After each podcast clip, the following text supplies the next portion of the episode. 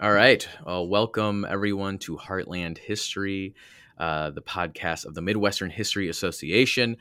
I am Camden Bird, uh, assistant professor of history at Eastern Illinois University, and I am joined today by my friend uh, Ramya. Ramya, who are you and how are you? Um, I'm well, just finishing the semester. Um, I am Ramya, um, an assistant professor at Grand Valley State, um, and I'm really excited for our conversation with Dr. Fernandez Jones. Me too. Me too. And we have, uh, you know, it was funny uh, as we were having this conversation with her. I realized as I was re-listening to the audio, um, there's a lot of Grand Rapids talking here, but I think yeah. it's important. I mean, the members who have been to Grand Rapids for the conference are well versed, and I was like, I think we really just need a walking tour of Grand Rapids after yes. this. Episode. Yes, right. Yes. Will you? Will you? Yeah. yeah. We'll we'll sign you up for that, right? Yes, yes. Um, I, I, think of that often in terms of you know just rethinking uh, our conversation mm-hmm. uh, with Dr. Fernandez Jones. Just um, oftentimes when I'm driving through Grand Rapids, I think of some of the stuff that she's mm-hmm. written about, and I'm like, mm-hmm. hmm, we should we should have something. Yes, and, and um, uh, for the listeners, uh, Dr. Fernandez Jones is an assistant professor of history at Michigan State University. Uh, she's a core faculty member of the Chicano Latino Studies program and the director of the Women of Color initiatives. She was born and raised in Grand Rapids, which perhaps explains, you know, her focus, but also our interest in this as well. Uh, and, and, she was raised among a large and tight knit Mexican and Puerto Rican community, uh, which will come through in the conversation as well. Drawing on her lived experiences as a Latina in Michigan and an extensive primary source research, her work centers on Latino placemaking in the Midwest. Um, and she's particularly interested in how this population transformed the places they live in to suit their political, economic, and social needs. Uh, she has two award winning articles on Latinos in Michigan uh, and just for clarity in this this conversation here, uh, Ramya and I uh, first encountered, or maybe not first encountered, we, the, the the piece that we br- encountered to invite Dr. Fernandez Jones into the po- uh, podcast was a piece that she wrote in a edited collection from University of Illinois Press titled "Building Sustainable Worlds: Latinx Placemaking in the Midwest." Uh, but Dr. Fernandez Jones, of course, will talk quite a bit about her upcoming book project which is titled Making the Mexican City, Mexican and Puerto Rican Migration, Placemaking, and Activism in Grand Rapids, Michigan, which will be out in February.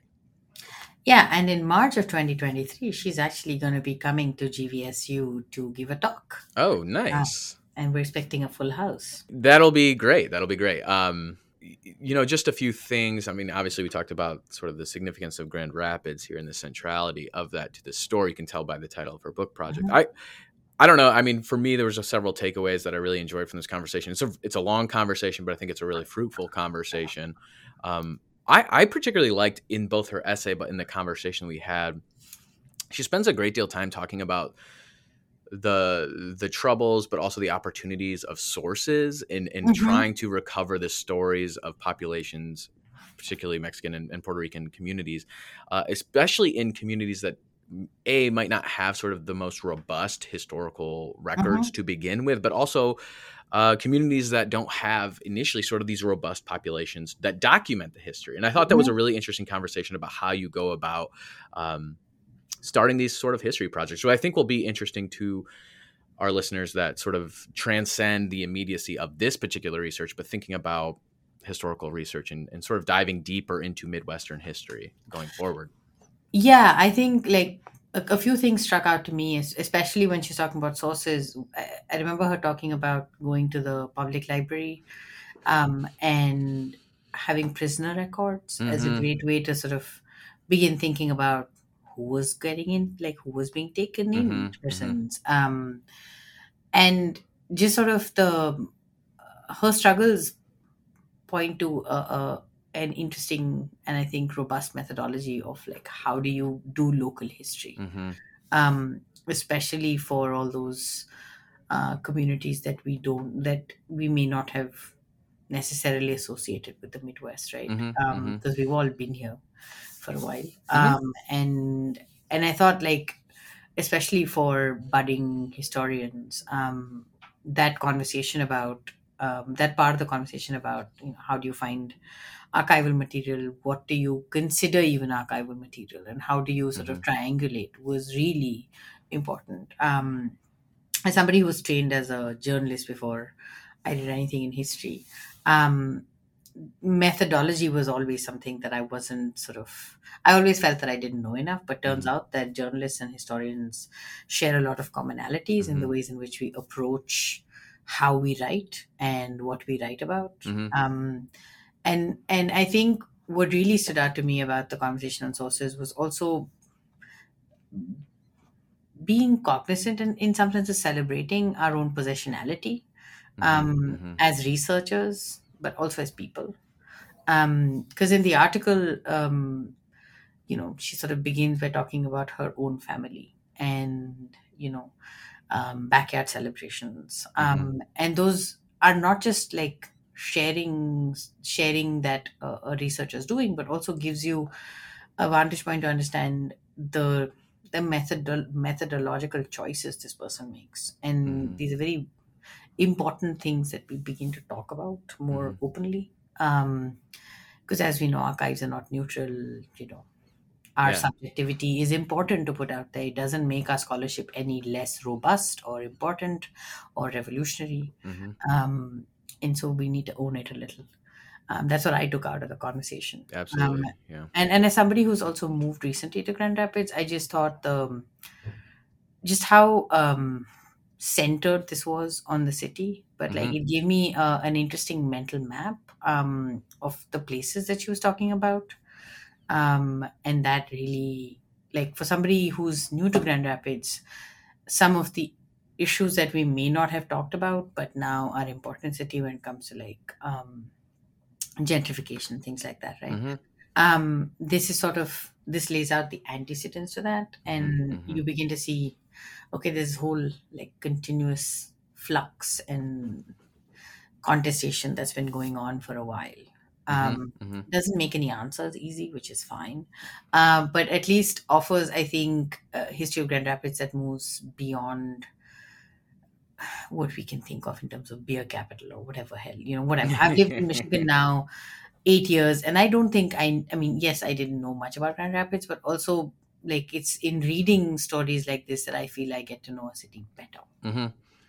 Yeah, totally agree. I mean, I grew up in Grand Rapids my whole life, and, and, and much of this history is new to me. But also, yeah, to your point, like there's a um, a connective thread that you know the, the the topic of this immediate research is is really this uh, you know a handful of decades after you know the post-war period for the most part. But like you see the evidence of that history in those conversations that are playing out today, um, which means, of course, that the history is is with us on on, Mhm. on a regular basis. So yeah, I really appreciate that part of the conversation as well.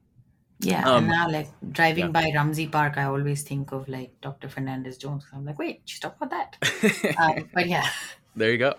Um, a few housekeeping items. The call for proposals for the Midwestern History Association conference, which will be from May 18th to 19th in Grand Rapids, is up and about, um, and the deadline is in early January. So please consider applying. Yeah, you can find the the the, the CFP on um, on the association's webpage, midwesternhistory.com. Um, but of course, yeah, check that out. That's in your backyard. And again, appropriate for this conversation today. Perfect for this conversation. And yeah, please do come hang out with us.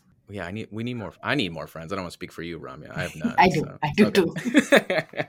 um, and then lastly, I, of course, just want to continue to thank uh, Steve Leaf, also a musician from Grand Rapids. I mean, this is this is coming up. We probably lost so many listeners already because we spent too much time on this.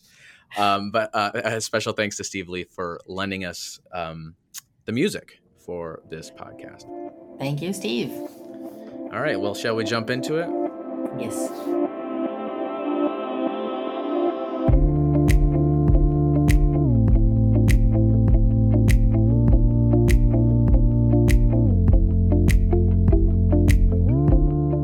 Uh, well, Dr. Fernandez Jones, thank you so much for joining us here today on Heartland History. Thank you for having me. Uh, we're so excited. Um, I'm excited to talk about this essay um, that you know that we have all read and, and prepared to talk about today. Um, and what I love about this essay, I mean, other than the fact that all three of us here have connections to Grand Rapids, Michigan, so this is a, a clearly biased pick. But uh, you know, the, you your history, your personal story comes through in this particular essay. Um, you, you, know, the essay begins with this great anecdote that you have to explore uh, Mexican uh, placemaking. Uh, I wonder if you could talk more about your personal story and how it informs your essay and larger research. Yeah. So, you know, I'm part of a generation of scholars that is not afraid to embrace this idea of research is me search um, I came up with a number of uh, wonderful mentors who encouraged me to research Grand Rapids uh, because I have such an intimate relationship with it, but also because I have access to stories and sources that an outside researcher might not have. Um, I think oftentimes um, people of color, scholars of color who research their own community sometimes get lobbied. Um, there's critique that they're not biased enough. And it's not a critique that we uh, lobby back at our, our white uh, counterparts, our white colleagues, when they study white folks. And so it, this is something that is uh, very personal to me, but also very grounded in uh, you know, rigorous scholarship and, and research. So I got on the path of studying Grand Rapids because I just simply wanted to read about Mexicans and Puerto Ricans living in a place together. As a graduate student, I was excited that I could finally read about Latino history all I wanted. Um, and so I, I, went to the library and I started looking, and I found a lot of histories on Mexicans in the Southwest and a lot of histories on Puerto Ricans in the Northeast, and kind of not too much happening in the middle that looked at both Mexicans and Puerto Ricans. Uh, save for my advisor. My advisor in graduate school is Dr. Lilia Fernandez, and while I, when I was starting as a graduate school, she was uh, wrapping up her book, Brown in the Windy City which is one of the first books that looks really uh, seriously at Mexicans and Puerto Ricans in the place that they occupy in the urban north. And so I wanted to do more of that. I wanted to, I, really just wanted to understand where my family fit in the larger context of this. Or were we, we unique? Were we um, very different? It was also becoming really apparent to me to people outside of the Midwest that Mexicans and Mexican and Puerto Rican communities were not necessarily common. So I would meet folks from um, the Southwest who were, you know, Latinx, Chicano, Chicanx, and they would say, um, You're Mexican? Well, how did that happen?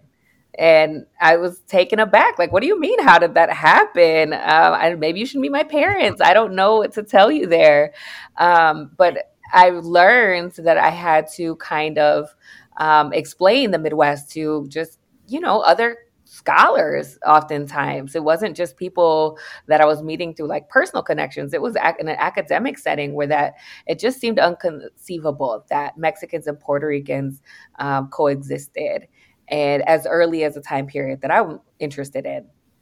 And so i i started down the path because i i wanted to find that out and i wrote a I wrote a seminar paper on migration, uh, Mexican and Puerto Rican to Michigan, kind of uh, kind of taking down a labor track, and I, then I wrote another one on Grand Rapids. This what was the basis of my first article, some of which information is in this um, chapter.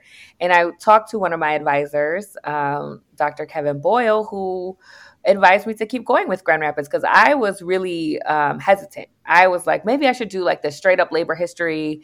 Um, that's I was really interested in it, but I, I, like Grand Rapids, but the idea of doing the study, but I thought, you know, who would really care about Grand Rapids? In graduate school, you're always plagued with that question, you know, why is Grand Rapids important? Why is your area of study so important?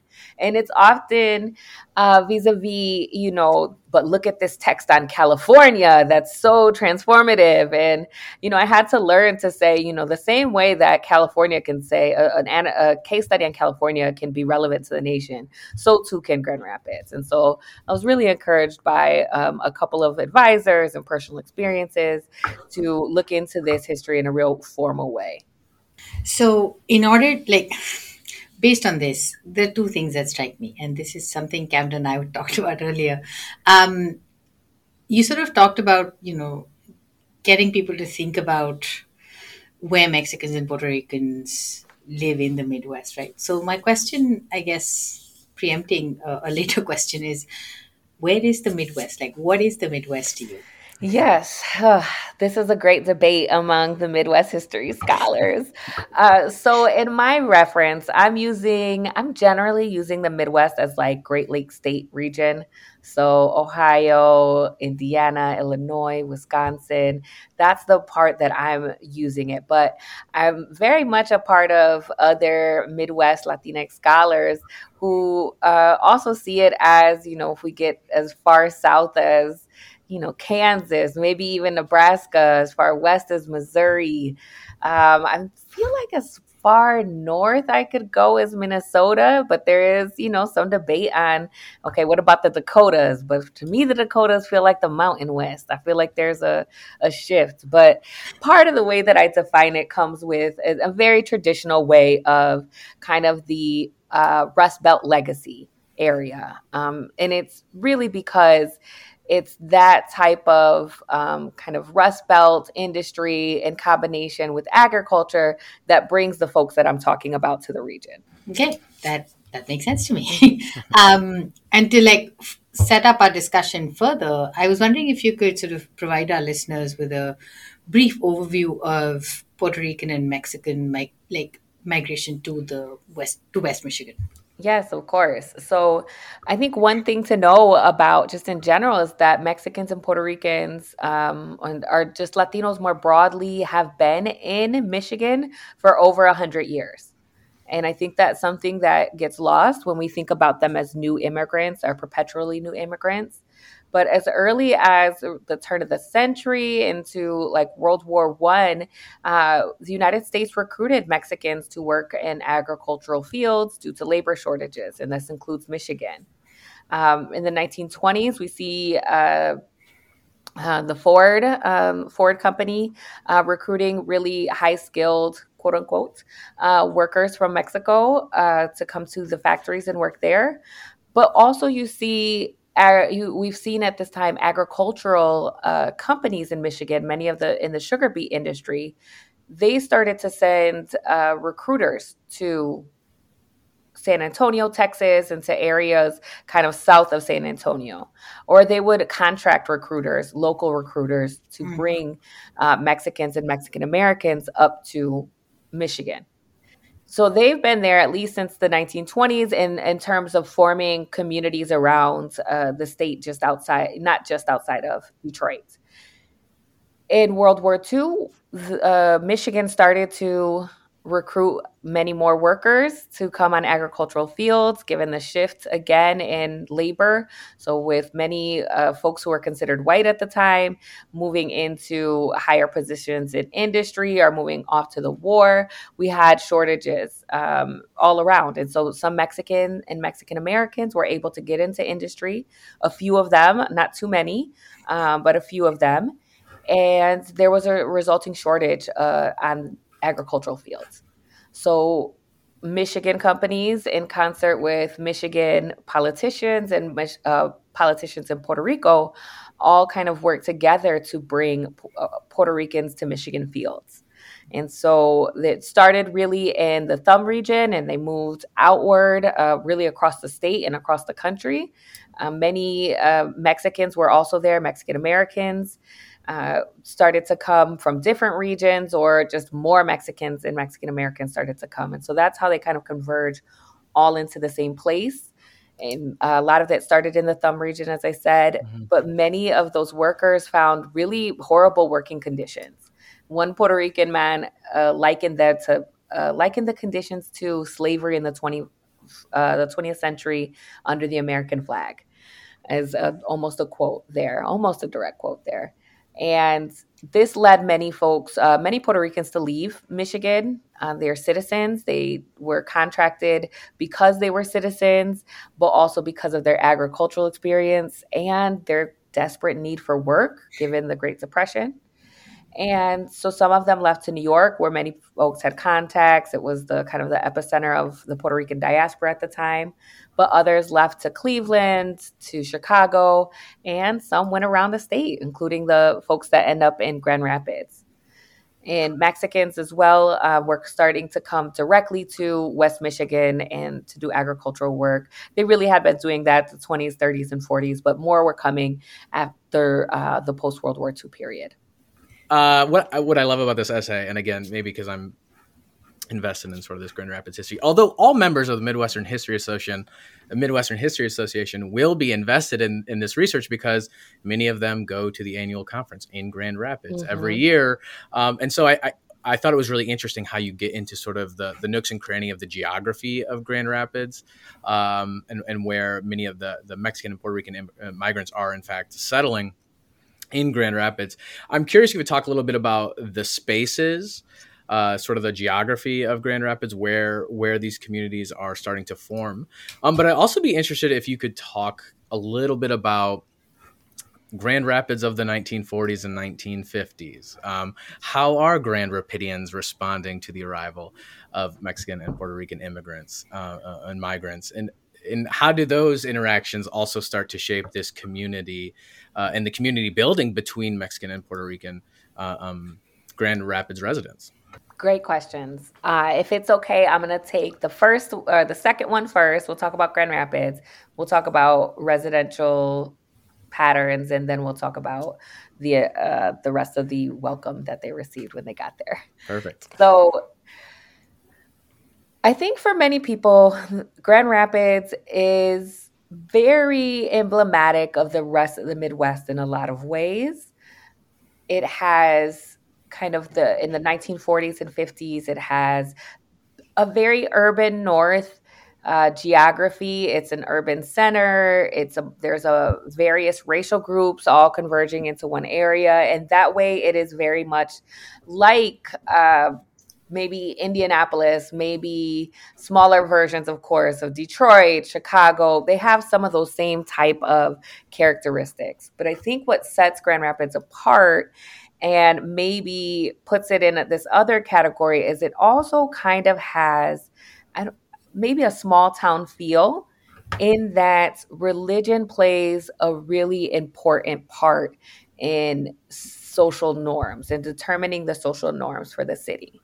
So I talk a lot in the inter, or a little bit in that essay and in the larger book project about uh, the role that the Christian Reformed Church plays in Grand Rapids. And I think this is something that's maybe more broadly applicable to West Michigan, Holland, Zeeland, those areas as well. But the difference is you see this overlaid on an, a real urban center that has mm-hmm. industry, that has kind of all of the issues that urban centers have in the 40s, the 50s, and moving forward. And so there's a lot of respectability politics at play. Other scholars, Randall Jelks and um, Todd Robinson, both talk about the role that respectability politics play in African Americans' relationship with Grand Rapids, where folks have to, black folks have to assume this uh, political stance as to try not to offend white folks, is to, uh, to kind of reform themselves to meet the social norms of the city. And I think that this, this uh, many of the kind of religious values and social norms that we see in the Christian Reformed Church that related to kind of modesty and piety, um, hardworking, thrifty, all of these things that we associate with that community also have these. Um, they they dovetail really clearly with racial sentiments of the 1940s and 50s as well. Mm-hmm. And so the if the idea is that the Dutch, much like many of the other European immigrants in Grand Rapids, pulled themselves up by their bootstraps and just worked hard for what they had. Uh, that really fits with kind of some of the ideals in the Christian Reformed Church that tell them that they are a hardworking people. They've been rewarded for this. Uh, but it also then makes it really easy to say Black folks, Mexicans, Puerto Ricans, whoever else, are just not working hard enough are just not as um, pious as they should be, are just not as modest as they should be. And any challenges to the social norms that are, you know, celebrating modesty are really seen as an affront to really the local social order. And so when Mexicans and Puerto Ricans get there. They've already, uh, black folks are already there in larger numbers, and they've learned that they have to follow this uh, particular uh, schema that's been developed in, around respectability politics when Mexicans and Puerto Ricans get there, they have decisions to make about, or, you know, how will they fall in line with these respectability politics? And if they do challenge any of the social norms, that feels like an affront to like what it means to be a Grand Rapidian, it, what it means to belong in Grand Rapids. And so that is kind of the Grand Rapids that they were in. And, and with that, uh, I talk a lot about in, in the book and in this um, article or this chapter about like this is a urban center, but there's also churches on every block, like the same type you might see in a smaller area in the Midwest. And so you have these converging of places. And so that's why I think this is really some of this is really applicable to many places across the Midwest. It's not just the urban centers; it's the smaller areas. It's places that have um, many different racial groups converging into one um, specific locale. And so when Mexicans and Puerto Ricans arrived in Grand Rapids, they found limited housing options. They were not as limited as their Black counterparts faced. Uh, but they were still limited. And so I talk a little bit about more in depth in my book about um, the 1920s and 30s and the mixed race neighborhoods that Mexicans, Black mm-hmm. folks, and European immigrants all kind of occupied off of Granville Avenue, which is uh, just south of like Wealthy and Granville, um, that intersection there, that kind of southwest intersection. Uh, that's now really an industrial center, but there's still the train tracks that run through there. And those uh, right next to the train tracks were a lot of houses, boarding houses, dilapidated houses, um, probably the worst houses that the city had to offer at the time. But that's where like a, a house full of Mexican men were was living, and it served as a, a as a stop for many Mexican families who were coming into town. In the 1940s and 50s and 60s, we start to see more shifts um, so in the 40s, where Mexicans and Puerto Ricans often are living alongside Black folks on the southeast side. There's still some white folks, poor white folks in there as well, uh, but they're living right next to each other. The construction of US 131 also plays a role in kind of movements and shifting of neighborhoods because by the early 1960s, uh, many white folks are able to access the suburbs. You know, Wyoming is uh, starting to grow at that time. Uh, people can are working at GM that's out there. More companies are heading out in that direction, and so Mexicans and some Black folks are getting into an area still on the southwest side that's kind of um, south of Wealthy, off of Granville Avenue, going towards like the Clyde Park area. And so I think uh, people traditionally call it like Ro- uh, Roosevelt Park. Uh, many people in the study that I've done, you know, refer to it as Granville, just Granville Avenue, La Granville as well. But uh, many of those neighborhoods, when Mexicans and Puerto Ricans first tried to attempt to work there or to live there in the 40s, many of them were rejected. Um, they were not able to live in um, the areas kind of uh, even more specifically south of Franklin. Um, those neighborhoods were really working class white neighborhoods. Uh, I talk a little bit about my grandparents' own experiences. Uh, we're a multiracial Puerto Rican family. My grandmother is very light. My grandfather was darker, um, probably Afro Indigenous in ancestry. And so when he, um, they would go to find houses together, they were often turned away because of the anti Black bias that was so prevalent in Grand Rapids. And so my grandmother learned that if she took her brother, who was also light, and only her light skinned children, she could get access to housing. Um, ease more easy than if she did it with her husband. And so they would repeat this until they were eventually able to own their home. Um, and this is something that's uh, really prevalent. So Afro Puerto Ricans definitely receive the same treatment as Black Grand uh, Rapidians in terms of segregated housing, uh, racial slurs, the, the full experience of racism in the urban north. Mexicans, uh, on the other hand, depending on what they look like, and this would have gone for light skinned Puerto Ricans as well, um, command of English, accents, they might be able to get into certain places, um, especially if they were able to shed any other cultural markers.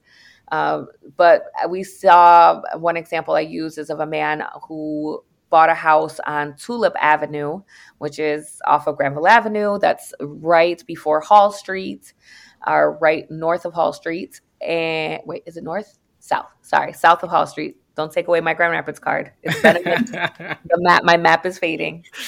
Um, but there was a a man who bought a house on Tulip, which is just north of Hall Street, and uh, he was Mexican American and he had real trouble trying to purchase the home. He had to get help from his employer, who was a Dutch man, to help negotiate the sale uh, of the house with the seller, who was also Dutch. And he recalled it being months before people would talk to him. He even recalled a petition to get him out of the neighborhood uh, that went around as well. And so the, the housing options were really limited um, pre 1960s. By uh, mid 1950s, they start to open up a little. Uh, but I'm actually really excited because the census has been released. The 1950 census has been released. And so while I was writing this book, I only had access to the 1940 census. So I couldn't really see the street by street mm-hmm. level of detail that I wanted to in the 1950s. Like I have that for the 1940s, but I had to kind of work with a lot of different sources to be able to make the, my best guess at what these neighborhoods racial composition look like and the shift. So I'm really excited to see what the 1950 census might tell us, what more nuanced information we might glean.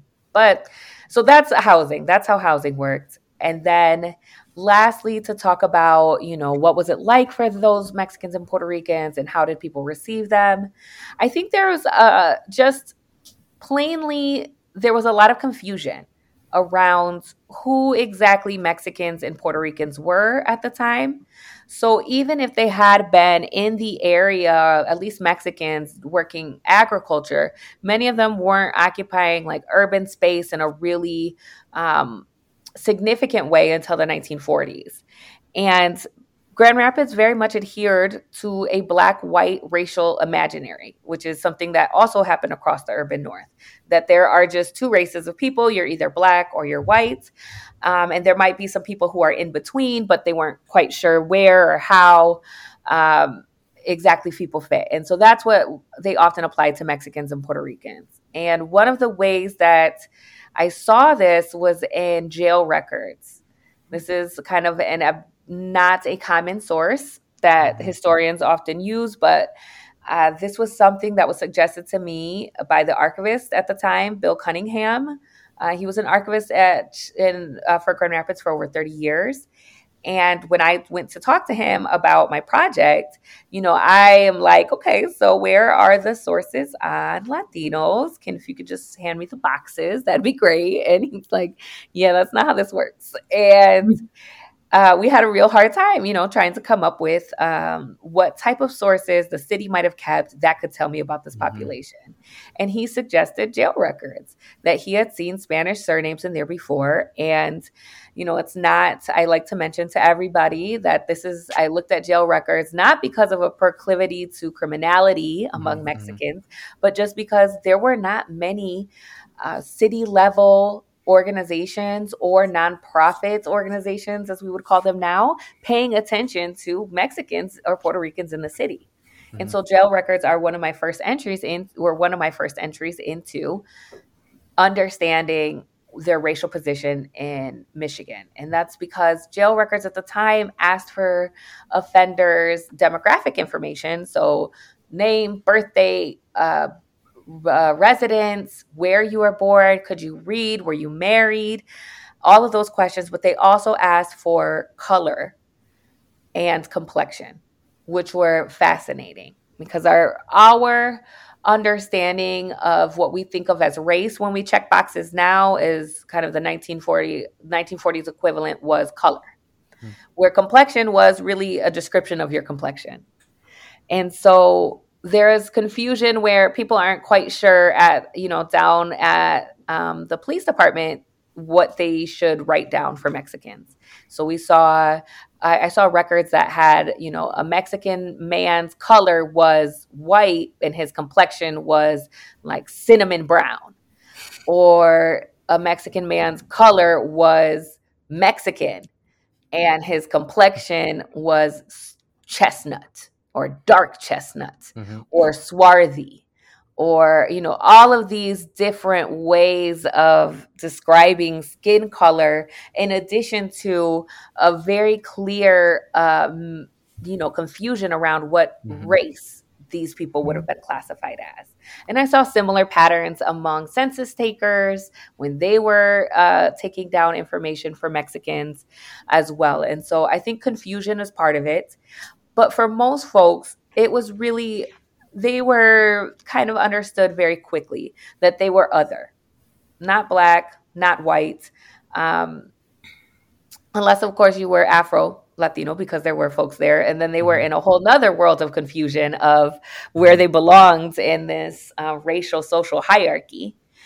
Uh, but they were that they were othered. They didn't uh, share many of the same, um, you know, demographics as their white counterparts. Many of them were Catholic. They were um, they spoke Spanish. They had these cultural markers that were different than their white counterparts. Thank you. Yeah, and and as you sort of walk through these confusions, uh, you explore community building in a very thoughtful and engaging manner. So I was wondering what role um, religion and Catholicism uh, played in community building. Yes. So, you know, religion is a cornerstone of the interactions for Mexicans and Puerto Ricans. This is something that, you know, all of our kind of social histories on Mexicans and Puerto Ricans uh, across the country confirm. Um, this is a, a, very common site to look at in terms of trying to understand community building and placemaking, as um, I'm also thinking about it in that way as well. And so, one thing I, I do want to mention is that there are some Protestants, Mexicans, and Puerto Ricans, and they undergo very similar patterns of community building. They're much smaller in number, but they don't necessarily get the attention in my book that um, Catholicism does, um, simply because of the available uh, documents and uh, size of the population. Those two things kind of went hand in hand. Uh, but Many folks uh, went to the cathedral when they first arrived in Grand Rapids. For those who were Catholic, the cathedral would have been a very familiar place, the uh, Catholic Church, a very familiar institution, mm-hmm. uh, considering if they were coming from Mexico or from Texas. And it was very uh, they very quickly many of the first community kind of pioneers or first people to settle and uh, kind of assume leadership positions informally in the community set up a what they were calling a mexican apostolate which is um, a branch of outreach to mexicans. They had other different types of apostolates at the time but that was the way they described the, the outreach uh, because most of the population in that early 1940s, early 1950s period were Mexican. And so they were kind of responsible. They took it upon themselves to, you know, retain, make sure they had uh, practices in place to retain uh, cultural elements of Mexican Catholicism or Mexican American Catholicism. It also served as a place for many Puerto Ricans who were Catholic. So when they first arrived to the city, many of them were um, kind of ushered in, if they went to the cathedral, shown the Mexican apostolate. And the name kind of kept its, uh, you know, they kept the name the Mexican apostolate for a really long time. Um, until the 1970s when they changed it to the Hispanic apostolate. So it kind of shows this a little erasure of Puerto Ricans in that way. And mm. that you know Mexicans were at least a little bit more familiar to the diocese than Puerto Ricans were. Even though as Puerto Ricans started to join um, what was the, uh, later a chapel that the community made Our Lady of Guadalupe Chapel they took up positions of leadership they contributed. Um, there was a, a feeling among many of the Puerto Ricans who were there that in their own community leaders, for example, a man, Dionis- a man named Dionisio Berrios. Uh, he was a, a, a, cantor and a lector at the Our Lady of uh, Guadalupe Chapel. And many Puerto Ricans felt that he did a really great job in making sure that Puerto Ricans were included in what was ever was happening at the church. So if there was a traditionally Mexican celebration, uh, Dionisio and others made sure that okay, that our Puerto Ricans will also be involved in this, and we'll try, you know, we'll do some of our own things, but those are much smaller because the community which was much smaller as well. But the chapel and the Mexican apostolate, as it was called, served as a really um, unifying force for people because this is the one place where they can uh, hear Spanish at church because uh, the diocese was able to get a couple Spanish speaking priests. Um, none of them were Latino. None of the permanent priests were Latino, but that's also a very uh, common phenomenon in the Midwest as well. That there was just a lack of Latinos, uh, Spanish speaking priests. Oftentimes, they were Eastern European who had learned Spanish, or other folks who had um, done studies to learn Spanish. And so it was one place that they could kind of practice their cultural traditions. They could speak Spanish to one another. And then it also turns out, you know, that because the city is so small, they're neighbors with one another. The kids go to the same, many of the same mm-hmm. schools. They work with one another. So it was really important in the fabric of uh, forming that first pan Latino community. Well, you also track the importance of, of leisure in recreational space uh, as an important component of community building and placemaking. Uh, and perhaps you could talk a, a, bit more about the importance of things like dance halls or yeah. you know going to f- watch films or sporting events. How did that also build uh, this sense of community? Yeah, this was a really important part of the work that I do. I talk a lot about, you know, oppression, marginalization, and being able to highlight leisure allows people to see our ancestors, um, these Latinos and these communities as full people right? They're not just laborers. They don't just go to church. They also, you know, living full lives was important to them. Mm-hmm. And leisure is central to that. And we know that by like all of our studies on labor history and working class histories point to leisure as this really great insight into how people separate themselves from being kind of robotic workers. Mm-hmm.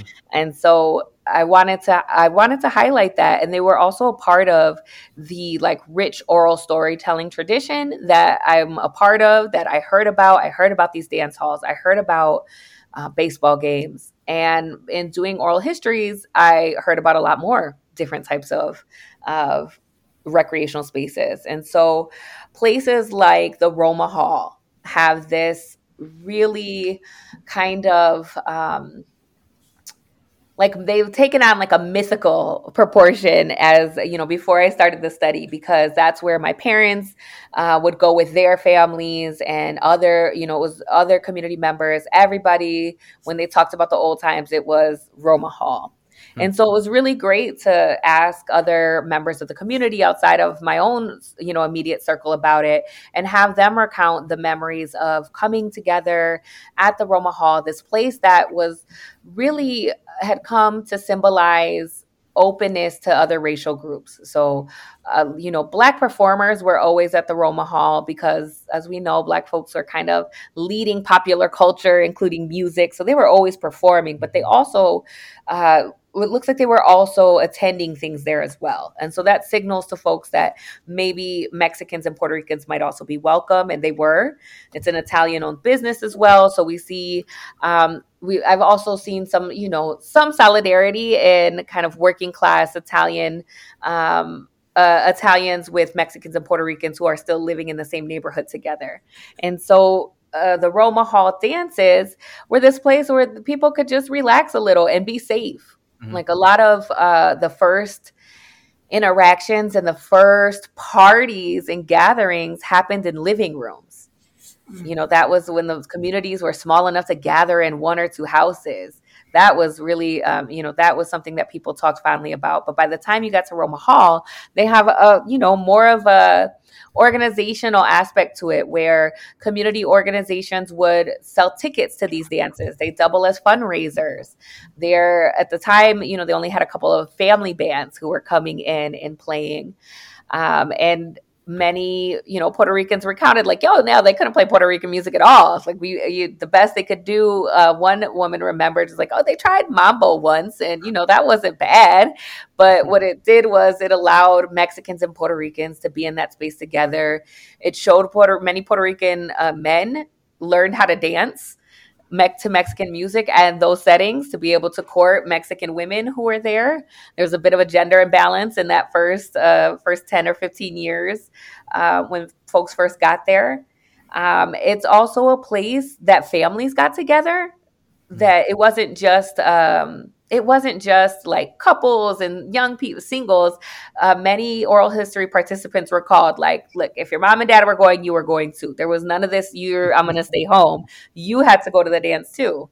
And that's where people, those children learned dances. That's where they learned how to, um, to maintain their cultural traditions and practices. They learned uh, otherwise they learned that there and it's a place that was really important because there wasn't a lot of opportunities to learn and to practice those cultural t- traditions outside of those spaces. It wasn't like they were in Texas where that type of dancing might be everywhere, right? You have festivals that celebrate uh, types of conjunto music and all these things in those places. So it was really, really important uh, for people to come together there. And then the other places like uh, baseball fields and movies, those I found really fascinating as well because uh, there's not necessarily a lot of cultural traditions uh, that are getting passed down at those places, but it's kind of community building in this other way. Whereas mm-hmm. baseball fields, like these are a pastime that a lot of different people play. Mexicans and Puerto Ricans have a very long history playing baseball as well. Uh, but it was this one part where you could everybody kind of had a role to play at these baseball games. So a lot of times you have men who are playing, you have kids who are there playing with one another, kind of off to the side or cheering on, uh, you know, parents or fathers, brothers, uncles who are playing. Women are selling food. So everybody is playing this really integral role to making these community events really successful. And so that's another place where people get to learn about each other. These the nuances in the style of baseball or the nuances in the dialects of Spanish that are happening among mm-hmm. Mexicans and Puerto Ricans. Because while everybody speaks Spanish, it's not always the same Spanish. And so those also get to happen there on, on baseball fields. And then movie theaters, I also found those really fascinating because it's a respite from English. So if you are a first, mm-hmm. uh, you are a native Spanish speaker living in Grand Rapids, you hear English all day you can't help but hear English all day. It's likely within the privacy of your own home, your neighborhood, your church that you might be able to hear Spanish, maybe at the Roma Hall. But if it's a random, you know, weekend day and you you want to hear some Spanish, you want to be kind of um, enveloped in hearing something that's familiar to you, it provides this little break for folks to go see a movie. And this also attracted Puerto Ricans who, again, might not speak the exact same dialect as many of the Mexican movies that they were playing, but it's that type of respite that energizes people, that is a, that allows people to stay in Grand Rapids for long periods of time. I really think the leisure is central to that because if you mm-hmm. don't get a chance to, you know, to express yourself, to be a whole human being and explore your desires and have fun, it makes it really hard to stay in a place. Yeah. Yeah, and I just second that. I mean, I think that's what struck me about reading your piece was just sort of those those human you know those human details that i think so many historians like mm-hmm. leave out of the record right to, to remind us that you know the people that we study are in fact like human beings um, yes. Um, but and also that many of those spaces are sort of new spaces for everyone coming together and and and that creates new community um, and bonds that you know are sort of formed out of yeah like you know because the movie is in spanish like that is that is a good tool and glue to bring this community together uh, in new and interesting ways. Um, I'm wondering if you could talk. I mean, you know, throughout this is this this larger discussion. You've brought it up a few times now about working with historical sources uh, and, and the troubles with that. Right? You mentioned very early in the essay, and I really appreciate that you actually sort of um, you know take time to talk about this in your essay right the, the difficulties of finding uh, latino histories in the archives and, and, the need to work creatively to recover mm-hmm. those stories right you talked about sort of reading jail records uh, mm-hmm. sort of backwards and, and, working around those I, am curious you know what difficulties did you encounter uh, you know in addition to to some of what you've already talked about uh, and and perhaps maybe like some tools and techniques that you've used or might adv- advise other historians who are interested in recovering these sorts of histories? Yeah. So this, as I mentioned, it was really difficult in in some places. So I think there was like a couple of a couple of spots where I would have a lot of sources, and then a couple of mm-hmm. spots where I've had no sources, and mm-hmm. I was doing what felt like what we call like needle in a haystack type of work, just looking for that one, just anything um, so I'll talk a little bit about first i'll say a couple of places that had more more and then i'll get to like all the rest. So one the grand rapids public library has a like um, hispanics in western michigan collection that uh, city historian Gordon Olson and many of his contemporaries contributed to in the late 1990s and early 2000s. They were very savvy to do interviews with some of those first Mexicans and Puerto Ricans who came to the city and uh, record them, transcribe them, and deposit them. And so I was very lucky to have access to people who had um, passed away. And, and in fact, I found my grandmother's transcript, her oral history there. Wow.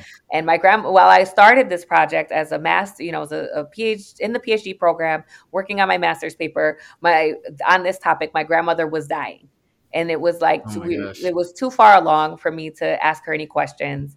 And i was just really you know frustrated with myself that i'm like how come i hadn't thought of this earlier? You know but i'm like of course that would have been you know i could not have foreseen those events or had foreseen that this is where my trajectory was going. And so while home that summer kind of attending to um, my family, as we were, you know, mourning my grandmother and all of this, I was also at the library working with Tim Gleisner, who was there, and Julie Tabor, who's still there. And they showed me this collection and were able to bring out the recording of my grandmother's interview. And it was just, it was amazing. It was mm-hmm. amazing. They helped me to make copies of it. My parents came down to the library. Like it was a really big deal um, for us. And so I'm very thankful for them because they they were able to do that preliminary work that was that would have been lost. That would certainly been lost. And I mean, much there are obviously many more people. It would have been great to have them interviewed. We lost a lot in in getting to people um, kind of this late. But I'm thankful for the ones that they did because they really did hit a lot of the um, kind of leaders in the community, first people who were here. And so that was helpful. But everything else was kind of like, I just felt like I was going through so many different collections, just looking for a shred of Latino presence that they were there because I knew they were there because of the oral histories, because of my family. I knew we were there. But how was I eh, going to find text documents that did that?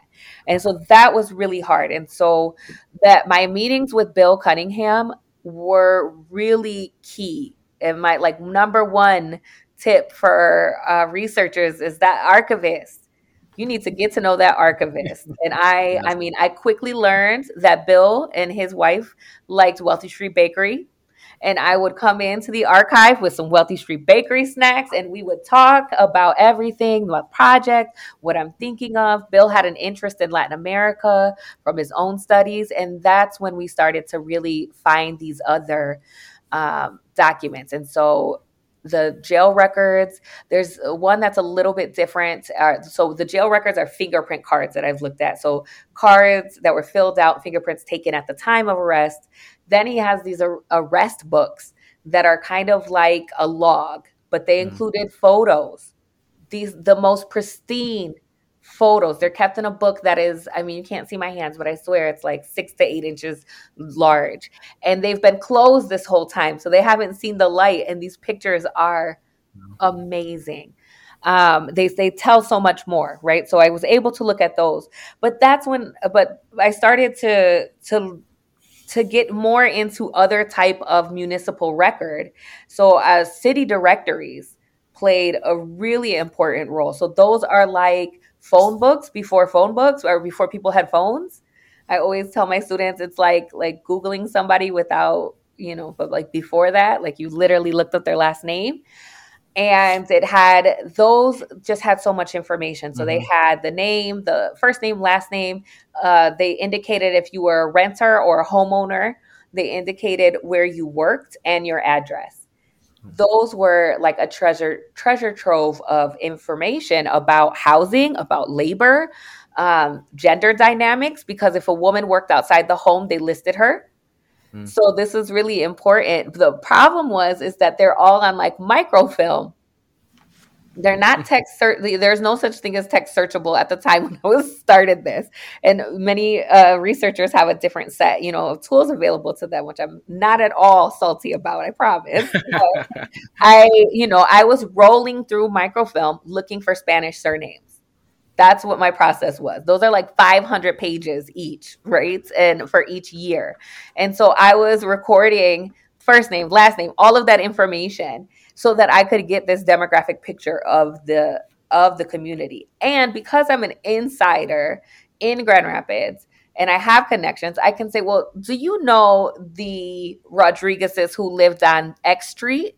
and my family or other people in the community would say, "Oh yeah, they were Puerto Rican. Oh yeah, they were Mexican. Mm-hmm. Oh, they were one of the Cuban families we got in the, you know, they were able to add to that." And so I started doing those. I also looked at like city assessor files, which is something that I never thought I would, you know, that mm-hmm. it's not like high on my list of things I thought I would be doing, but those were helpful in helping to me to understand the types of houses that people were living in. And so I could see, you know, when the house was built, how much it was valued at, and compare that to others in the neighborhood or in different neighborhoods to be able to say very firmly that they were occupying the most dilapidated housing in the city, right? Those are my city assessor files help me with that. So I started in that direction. And then in the 1950s and 60s, we start to see more attention to Mexicans in Puerto Rico. Me- Mexicans and Puerto Ricans through the Human Relations Commission. And eventually, as I, uh, that's a an organization that doesn't necessarily have enforcement power, but it's a place that kind of received mm-hmm. any complaints about race, ethnicity, religion, um, uh, discrimination. It's very popular. Many uh, cities around the country in the urban north had them as well. Um, so then I got meeting minutes, and those were those were really helpful. So that felt like I was ushering in um, a whole nother wave. But the problem there was, unless there was a Mexican on this commission, nobody talked about Mexicans and Puerto Ricans. And so I had I ran into a lot of documents like that and trying to read into um, when many of the grand, documents in Grand Rapids say non-white, who are they really talking about, and how do I, you know, categorize? Where do I draw that line? Is this actually talking about just Black folks? Are they talking about both? What's going on here?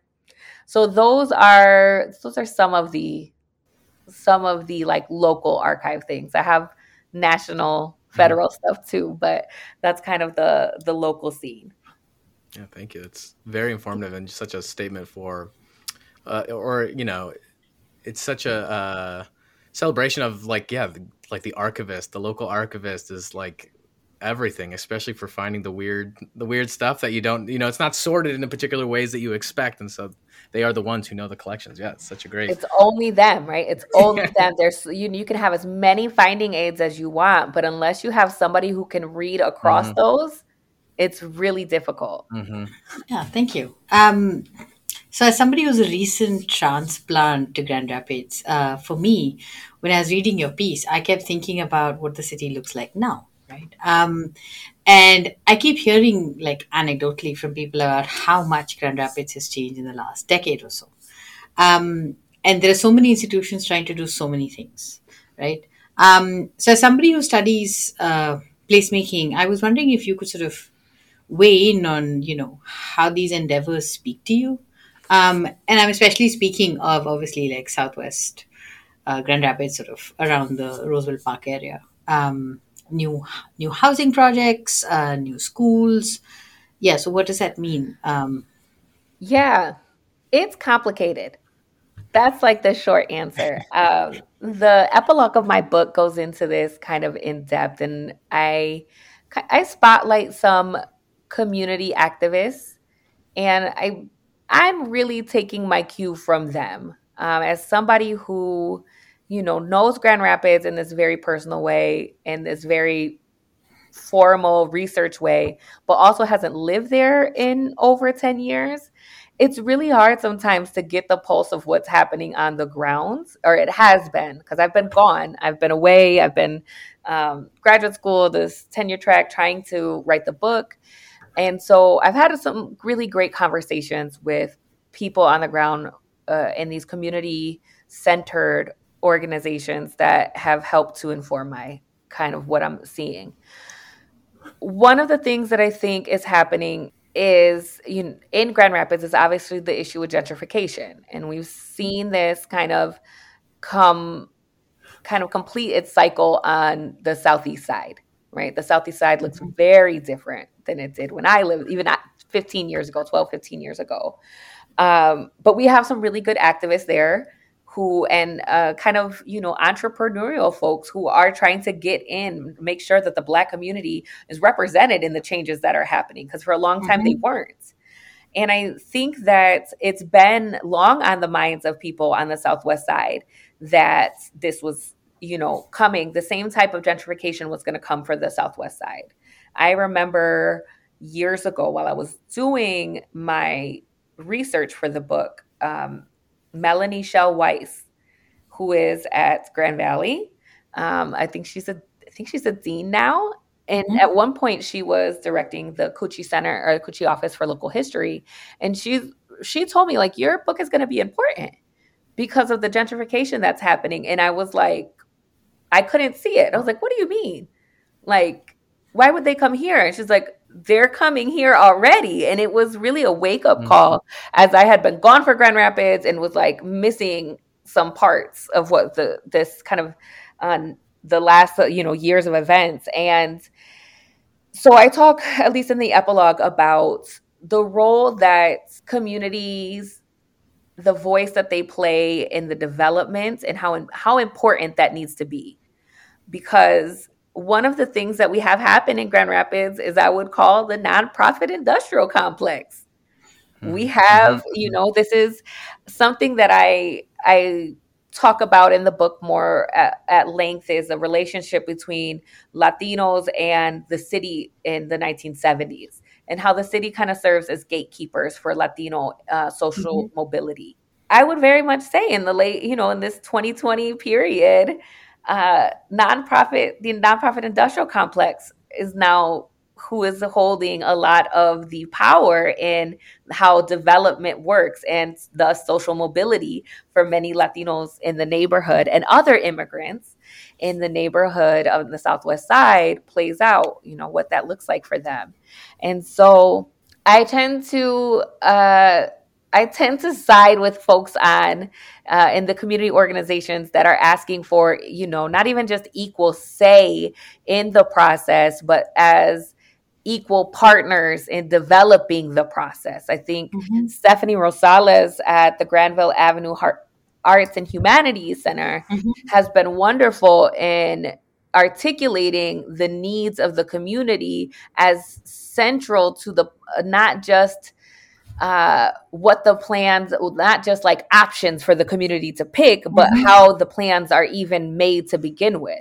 It's, I think she's the one who has said, you know, it's not enough to come and say, okay, which one do you like more to the community and call that a community partnership. You need to come to us first and talk mm-hmm. to us about what we need and how you can help. That's how that relationship should work. Should work. And so when I see it, I'm still like, we're. I mean, my everybody is like shocked. It's it's uh, it's really it's kind of disassociating to be honest because it, it's so different. Mm-hmm. But uh, I'm also at the other hand really excited about the possibilities that people have and the change some of the changes that have come. So I'm very excited about the school. I'm very excited about Southwest Community, uh, South the Academia Bilingüe Southwest mm-hmm, Middle and Southwest Elementary. I worked for Southwest Community Campus in undergrad. Um, I had family who worked there, a family who went there. So the the school has is like I have a very personal relationship with it, but also as a researcher who's the book looks at education in Latinos, parents have been asking for bilingual, bicultural, biliterate K 12 education for their students since the 1970s.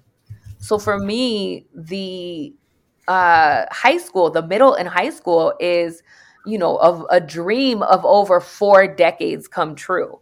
And in within those four decades, we lost at least a generation of Latino young people who were pushed out of our school systems.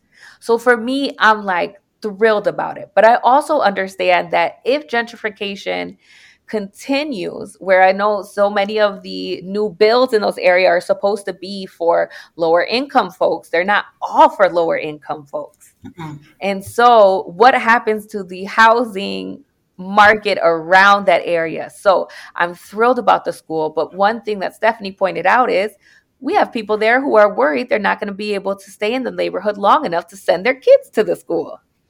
And so it's it's really complicated. It's really really complicated. Um, I tell people when I wrote the epilogue, like I cried. I cried like the mm. first 10 drafts of the epilogue because it was just it's so complex.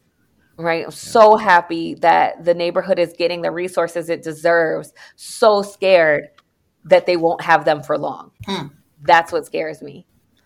Well, um, you know, you know, thinking about sort of the importance of your research, uh, and I want to be clear. You know, we've been talking about your essay, but you do have you have a book coming out mm-hmm. soon as well, right? In February. Yes. Yeah, making the Mexican city migration, placemaking, and activism in Grand Rapids, Michigan, which is uh, coming out with University of Illinois Press, which is great. Congratulations. So, Thank I mean, more of this conversation in the future. But I'm curious, um, what should listeners of Heartland History, this podcast, sort of take away? You know, what what do you hope um, this work helps do to continue to shape the field of Midwestern studies? I think that one of the things that this chapter does and the whole anthology in fact is that it helps to normalize latino presence in the midwest mm-hmm. right right now the assumption is still that latinos are the other that are the perpetual foreigner and I hope that when scholars and um, other researchers of the Midwest take on their projects, that they consider all of the factors that make the Midwest what it is. That the Midwest is not necess- is not and has not been like the architect of white mid middle mm-hmm. class um, values and play er, a white middle class place, right? It has long been a place that's home to African Americans, that's home to Latinos, mm-hmm. that's home to Asians, that's home to a variety of different peoples. And if your study is only taking into account white folks in the area, you might not be looking hard enough at the mm-hmm. other dynamics that make your research a, a, possibility. So if you're studying labor or you're starting studying farms in Michigan, if you have not talked about Latino labor, you're missing a piece. If you're studying mm-hmm. cities and you're not taking uh taking seriously racial formation in urban places, you're missing a very important lens to understanding the Midwest. Mm-hmm. And so I hope that what it, this does is it continues to normalize Latino presence there, but I also hope that for Latinos and for other people who are not seen as normative in the Midwest, I hope that this work can help provide them a sense of belonging. That's really why I've, you know, undertaken this work at, uh, and and my other research as well is because there's so many places that we're told in one way or another that we do not belong, that we mm-hmm. are somehow here by mistake, by accident, that we have no rightful claim uh, to belonging in these places. And so I hope that other, you know, folks who are on the kind of the outside, on the margins, can see that we have long histories here. We've made plenty of contributions uh, to these places, but just our, our presence alone and the ways that people of color and other marginalized people have found to live whole lives in this region is not just impressive, but it makes the region what it is. Mm-hmm. Yeah, absolutely. Belonging uh, or sense of belonging is really important to the work that I'm doing. And I'm actually embarking on a new project that is not necessarily uh, an academic scholarly article trajectory, but I'm working with Nora Salas in the Kutsche Office for Local History and with the Latino Community Coalition in Grand Rapids. Both uh, Veronica Quintino Aranda and Erica Van Dyke are all four of us are working together on a Latino historical marker project. Mm. So cool. I also sit on the Michigan Historical Commission. Mm-hmm. Uh, this is my second term. Part of what we do is we oversee the Michigan Historical Marker Program where communities can apply uh, with documentation and rationale to as to why a site in their hometown and their community is worthy of a Michigan historical marker. Those are those green plaques. They're like mm-hmm. three and a half by four and a half gold letters. Most people are like, "What's a marker?" And if you say you describe it, they're like, "Oh yeah, I seen that. I know what that is." you know, they're like on churches or at, commu- at state buildings. Like we have mm-hmm. Lansing, we have so many because we're the capital. Well, in a review of the program of the 1,800 markers that we have, only two of them mention Mexicans. None of them mention Puerto Ricans or other Latinos. And the mm-hmm. two wow. that do mention Mexicans mex- mention uh, Mexican artists who are in mm. uh, Brooklyn, Michigan, of all places, who made a sculpture and returned to Mexico. So there are no markers about Latino communities that have mm-hmm. formed here and have been here for over 100 years.